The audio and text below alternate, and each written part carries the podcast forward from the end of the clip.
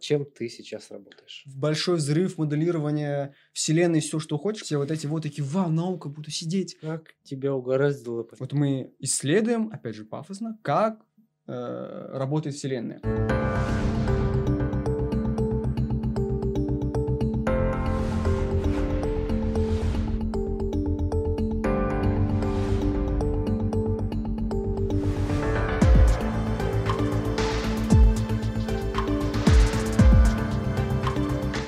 Всем привет! В эфире подкаст «Говорит наука». У нас сегодня замечательный гость э, Максим Дегоев, э, лаборант, я позволю себе зачитать, лаборант физико-технического института имени ИОФ, э, лаборатории оптических и спиновых явлений в полупроводниках. Мгм.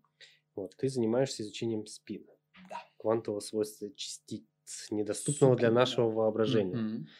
Так. Давай сразу. Давай. Э, Это ты физик-ядерщик. Это очень смешно, что ты задал этот вопрос. Эм, Как-то раз мама меня один раз спросила, я когда сдал диплом, а, она говорит, сынуля, можешь, пожалуйста, сделать скриншот обложки твоего диплома? Э, Я хочу выставить там ВКонтакте, выпендриваться, т-т-т.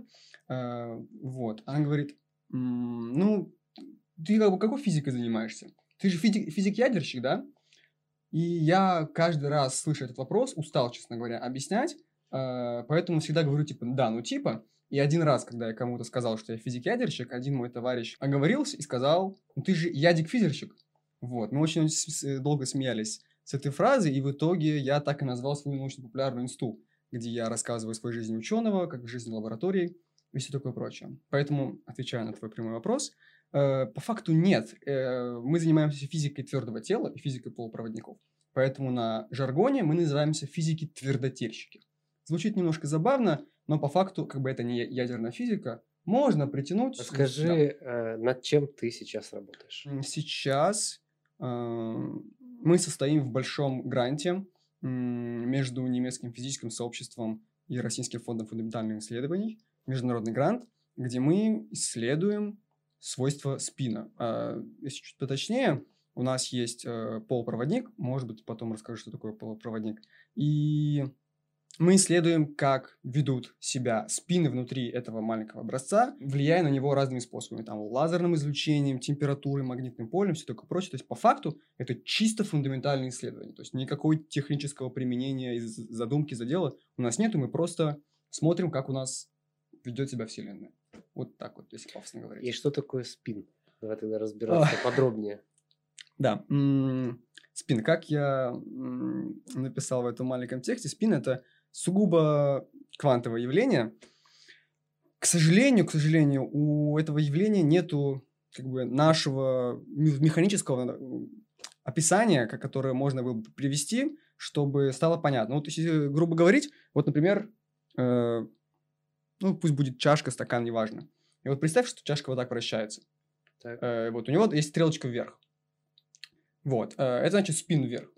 А вот если чашечка вращается вниз, это у нее спин вниз. Вот представь, что чашка это электрон. Все мы помним в школе модель атома. Атом это ядро, вокруг ядра вращается электрон. Вот если электрон отделить от атома, то вот будет он вращаться условно. Но суть в том, что чтобы получить вот такую величину спина, а спин измеряется там в определенных э, единицах измерения, э, чтобы создать такую величину спина, электрону нужно вращаться быстрее, чем скорость света. Вот, естественно, это невозможно, поэтому и такая аналогия, она абсолютно некорректна, э, поэтому по факту можно просто представить, что это стрелочка вверх и вниз. Вот, но любой человек может спросить, э, например, ск- сказать, ну вот, например, штопор, да, у штопора вот буква Т, и вот так вот вращается. И штопор же можно направить в любую сторону, Э, да, потому что ну, просто в любую сторону направляю. Вот суть-то в том, что у спина немножко другое свойство. Э, У спина есть только вверх и только вниз. Ты не можешь как бы направить его в какую-то определенную сторону. Э, Вот. Ну, не, не будем говорить про проекции. Но вот такая вот странная природа вещей, что только вверх или вниз. Как тебя угораздило пойти в эту сферу? А, слушай, на самом деле тут все очень м, просто. Я поступил на м, физический факультет э, в Политехническом университете нашем питерском.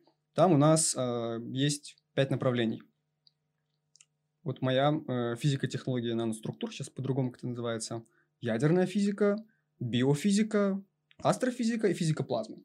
Это наших пять базовых кафедр, на которые поступают ребята там на распределение третий курс. Вот. Изначально я собирался на физику космоса, как и многие там читал книжки Хокинга, вот эти вот э, Вселенная. вселенные, все вот это вот. Э, да, я такой думаю, да, космос, мне папа купил еще телескоп, я пропадал вообще в небе, думал, все, сейчас стану астрофизиком. Но ко второму курсу, когда я понял, что теоретическая физика мне не особо интересна, больше хочу делать что-то руками, я понял, что хочу быть экспериментатором. А хорошая экспериментальная физика, где нету химии, потому что биофизику не хотел, физика твердого тела. И там уже потихонечку э, ходишь на экскурсии, понимаешь, какие потенциальные возможности есть, э, куда ходить. У нас через дорогу прямо от политеха есть физико-технический институт имени Иофи. Один из крупнейших и мощнейших и старейших научных центров России. Э, В свое время там работал Курчатов, отец атомной, э, со- советской атомной бомбы. Вот. И там множество было лабораторий, меня в какие-то даже звали. Э, Вот. Но в итоге я решил пойти в свою лабораторию с чудесным коллективом, с чудесным оборудованием и чудесно интересной тематикой. Вот, потому что на самом деле вот э, наука, которой мы занимаемся, называется спинтроника.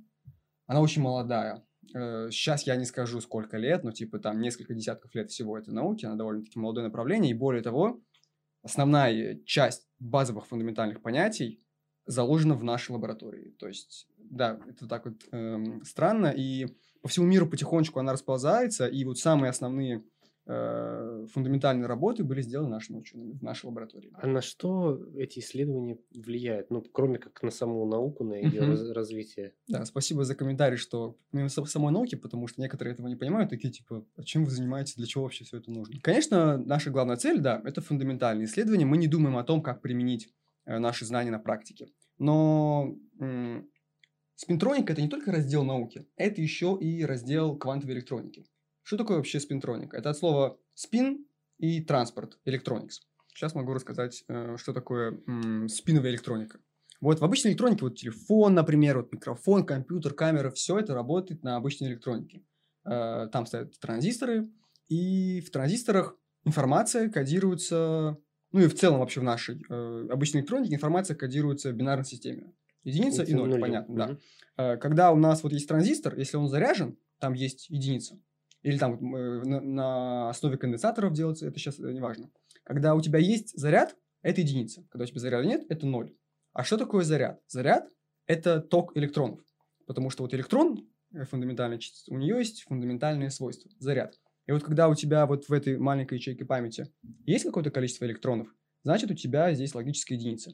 Когда у тебя здесь электронов нету, или их мало там, ниже какого-то критического барьера, это логически ноль. Вот.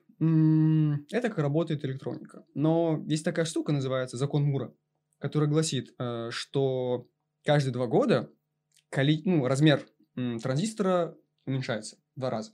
Вот. З- Гордон Мур, если не ошибаюсь, Гордон, ну, в общем, Мур с, э, его там сформулировал еще в 70-х годах каких-то, и он говорил, что вот там к 2000 какому-то году наступит технологический предел. Сейчас 2021 год. Потихонечку наступает технологический предел. Еще в 2017 году, если не ошибаюсь, а, заявляли в IBM ребята, что вот, ребята, меньше, чем 3 нанометра чип мы не сделаем, ну, транзистор.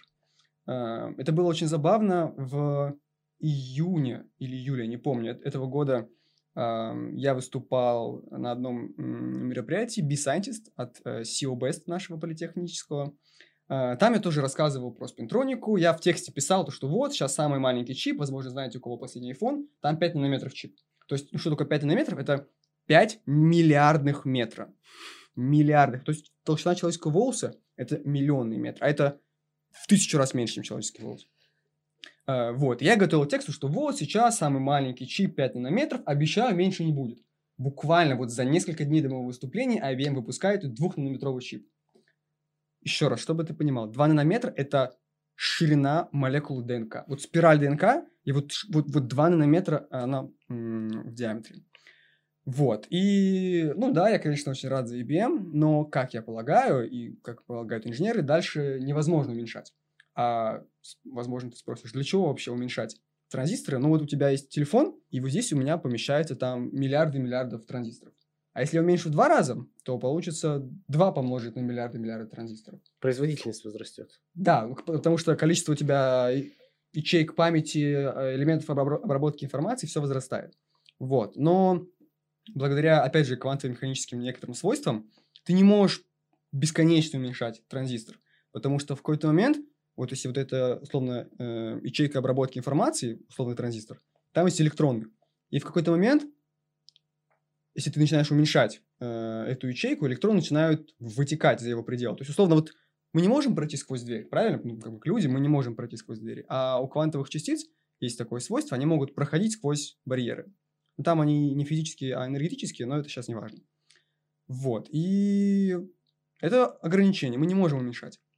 А вот чипы на спинтронике, с чего очень давно начал, они обходят это ограничение, потому что там нет непосредственного движения электронов. Там информация кодируется. До этого мы кодировали информацию. У тебя есть заряд, это единица, заряда нет, это ноль. Сейчас же в спинтронике информация кодируется спин вверх – это единица, спин вниз, условно, это ноль. Вот. И на основе этого, с помощью специальных там технологических устройств, которые мне тоже интересно изучать, все такое прочее, э, можно создать реальную технологическую революцию, которая, очень надеюсь, скоро будет. Это вопрос э, передачи данных, получается. И передачи данных, и хранения. Вот, например, жесткие диски, они сейчас, это МРАМ, это магнитная, короче, магнитная память. Э, считывающие головки жестких дисков тоже на основе магнита. По факту, как бы можно назвать это спинтроникой, но это не в том смысле, в котором она как бы закладывается. И сколько, вот, скажем так, молодых и талантливых э, ребят а... заняты в этой сфере? Смотри, у нас в Питере м- лабораторий, если я не совру, наша лаборатория оптических спиновых явлений занимается спином, ну, спиновыми явлениями.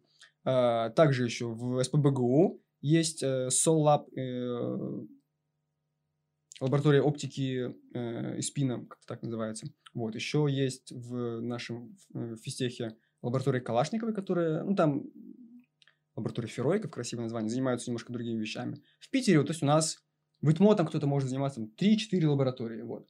По всей России там еще несколько наберется. И как-то один раз я спросил научного руководителя, а вот сколько по всему миру вообще занимается человек э, спинтроникой, наукой? Что-то мы посчитали, там в пределах тысячу полторы человек во всем мире только занимаются этой тематикой, э, и то там некоторые с натяжечкой. Э, вот. Так а почему? Это же перспективная технология. Перспективная, она просто молодая, и понимаешь, вот когда, вот сегодня понедельник, да, вот суббота и воскресенье мы все выходные сидели в лаборатории, писали грант, чтобы нам выделили деньги, чтобы у нас были исследования на три года грант. И вот чтобы как бы убедить людей, что дайте нам денег на грант, а, нужно писать какие-то красивые слова.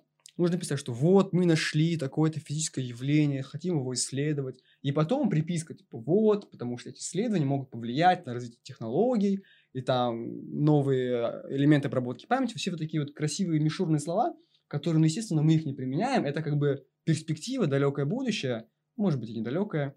Э, как бы вот это, как говорится, народно-прикладное э, для народно-прикладного хозяйства. Какая польза.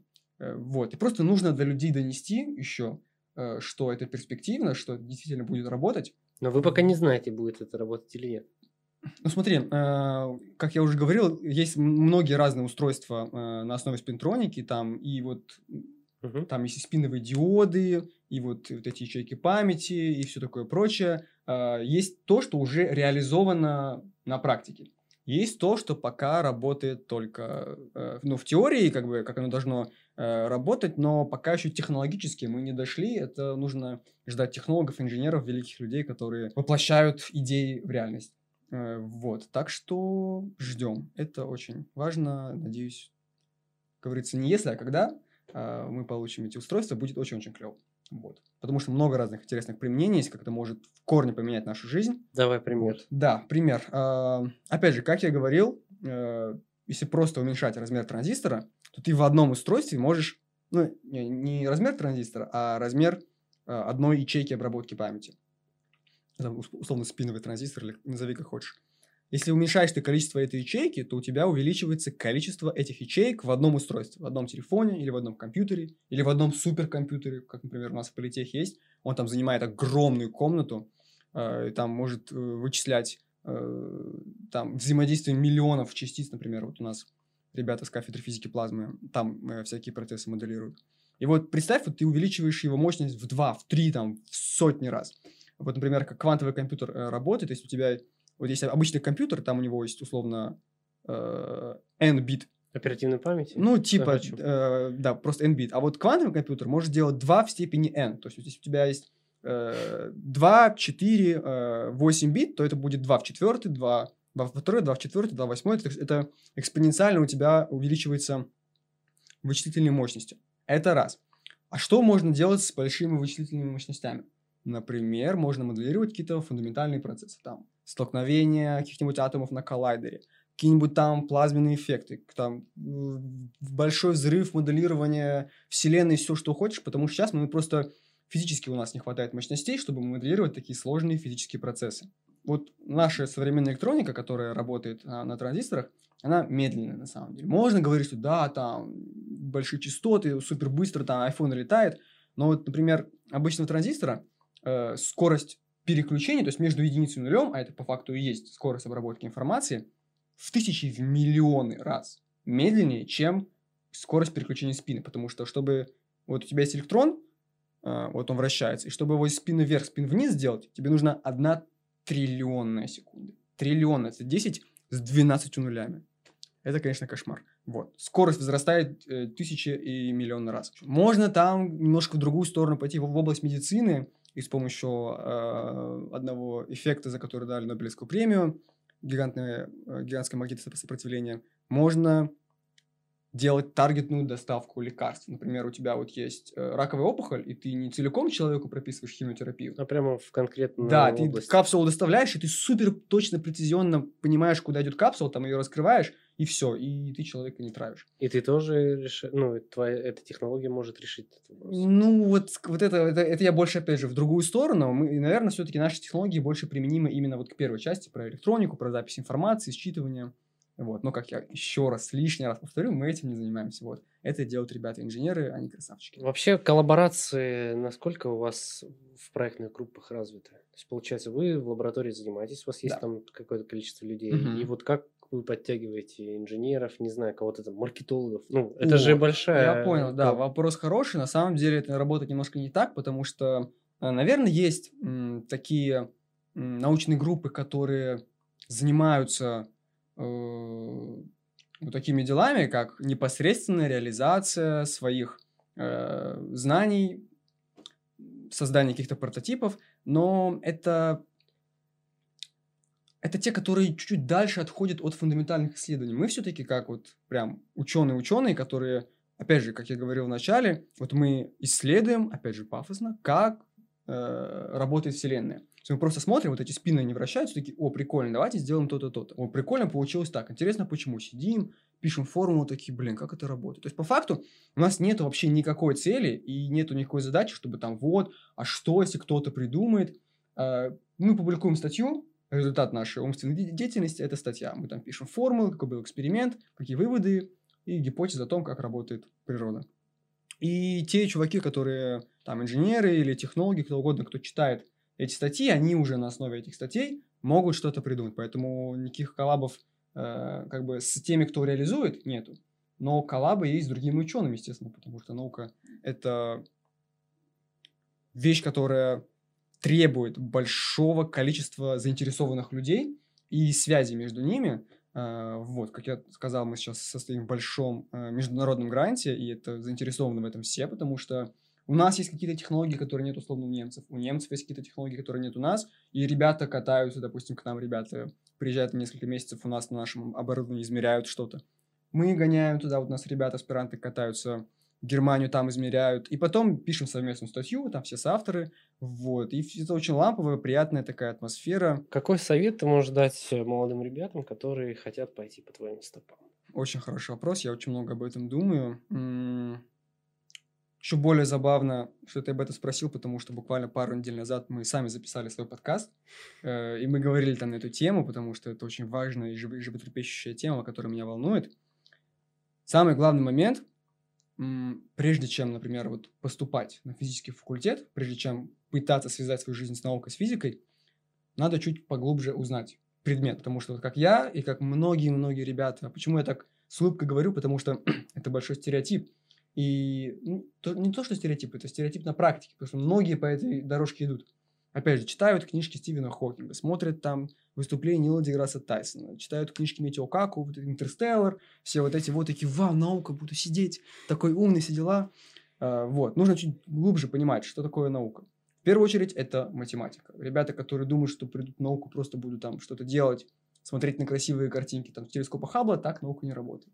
Нужно понимать физику, нужно понимать математику. Я не говорю, что нужно быть там каким-нибудь перельманом, который в уме там может делать э, невиданные вещи. Просто чуть ознакомьтесь побольше, посмотрите какие-то видосы на ютубе. Даже на Викихау есть статья «Как быть ученым». Вот хотя бы ее. Я потому что даже ее не читал, если не ошибаюсь. Я только на первом курсе ее прочитал. Совет номер один. Поглубже поймите, что такое наука. А, в целом и конкретно наука, на которую вы собираетесь идти. Это первое.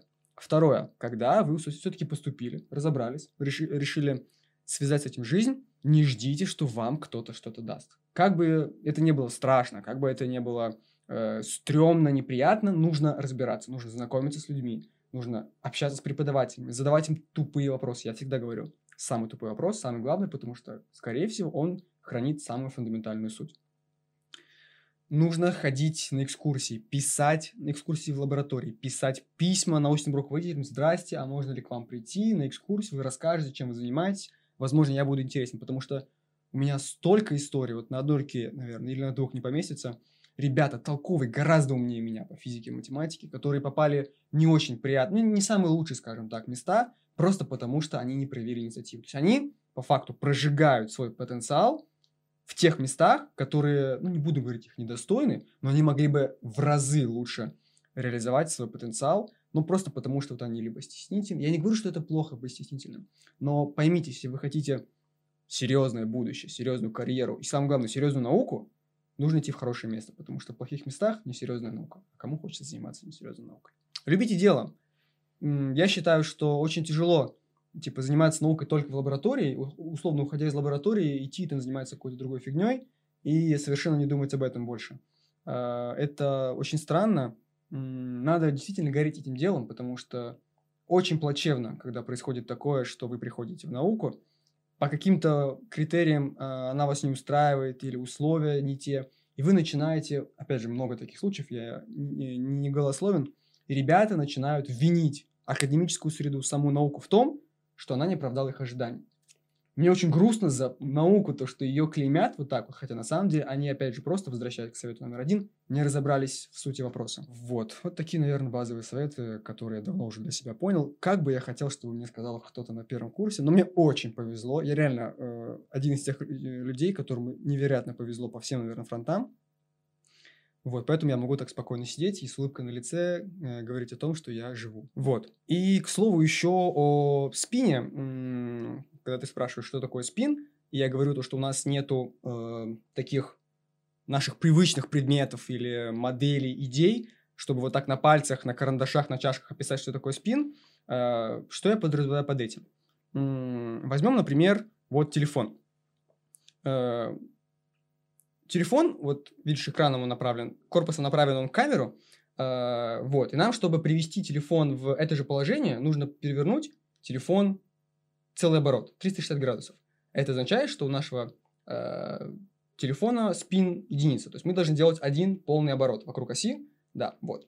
Теперь возьмем, например, у меня есть свой стакан, возьмем стакан, да, он со всех сторон одинаковый, то есть его не нужно никак вращать, чтобы он был таким же, поэтому у него спин 0. Например, теперь возьмем э, спин 2. Что такое спин 2?